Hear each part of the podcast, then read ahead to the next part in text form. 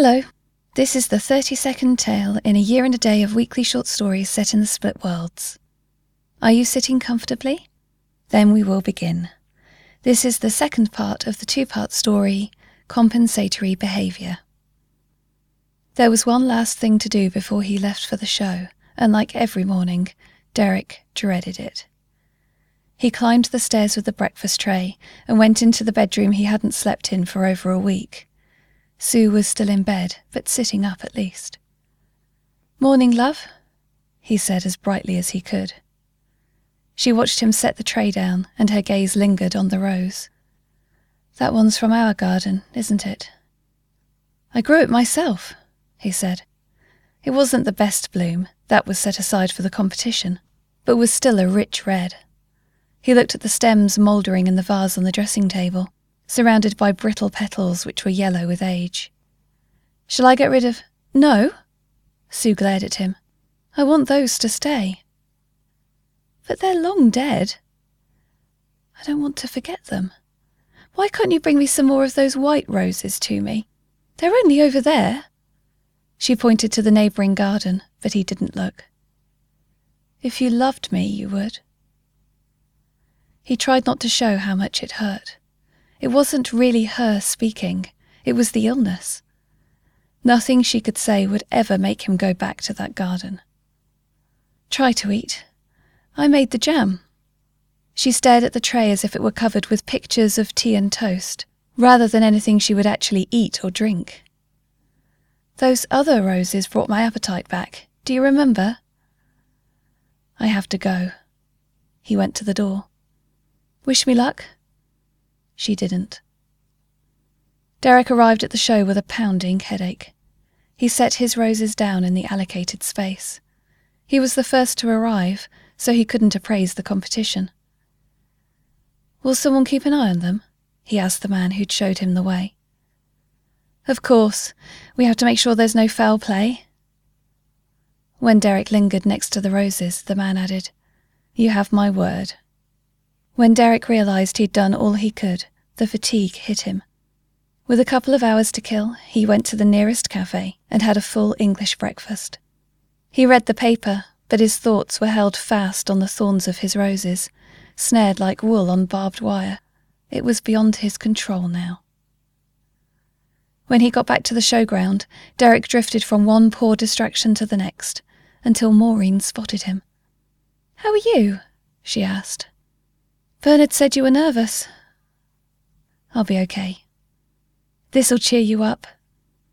She rummaged in her bag and pulled out a large coin purse with a cartoon duck carrying a handbag embroidered on it. Derek wondered if she was going senile until she turned it over.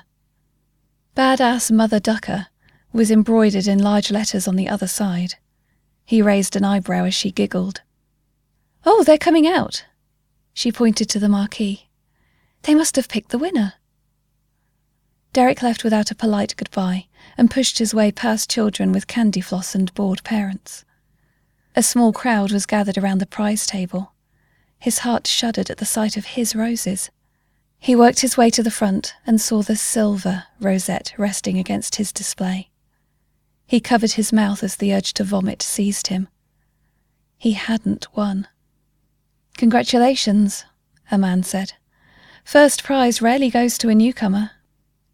Thank you, a woman replied, and Derek turned to see who had stolen salvation from him. Her eyes were the same colour as the leaves on his roses, and her skin as perfect as the petals. Her beauty made him feel old and ugly, stupid and clumsy. He tore his gaze away to look at her roses. Pure white, perfect, familiar. Mr. Cook? Her hand rested on his arm, and everything else in the room faded away. Commiserations. Your blooms are beautiful, but not good enough. His tongue felt like a slug doused in salt. I have a message from my patron. You failed to satisfy her generous demands, therefore you'll have to pay the price for your theft. But the roses were for my wife. She's ill. She. Theft is theft, Mr. Cook. As compensation, you will hand over your grandson to me when he's born. What? Your daughter is pregnant. How could this woman know something he didn't about his own daughter? I'm not giving you my grandson, you crazy woman, not for stealing a few bloody flowers. Then you'll lose everything. Your choice. The woman smiled. Good day. She walked away, and as soon as her hand left his arm, the noise of the crowded tent flooded back in. Derek stumbled out of the tent and braced his hands on his knees. The show continued around him as if nothing had happened. He had to leave before he was sick. Excuse me. Derek straightened and frowned at the ugly man standing in front of him. He was dressed in a raincoat with mud spatters around the hem. What? I know what that lady said to you in there about your grandson. Derek had started to wonder if it had been a funny turn. Wasn't it awful? Who does she? I've heard it all before. The man reached into a pocket and pulled out a small wallet. Call this number when your daughter is about to give birth. Say you have a message for Montgomery and give your contact details. Derek took the card handed to him. Are you a policeman? An official looking ID was flashed at him before the wallet was put away. I work for a department that specialises in these matters. Don't worry, Mr. Cook, they won't take your grandson. What should I say as the message? Derek asked as the man started to walk away. The man glanced over his shoulder. Rapunzel. That's the end of this week's story.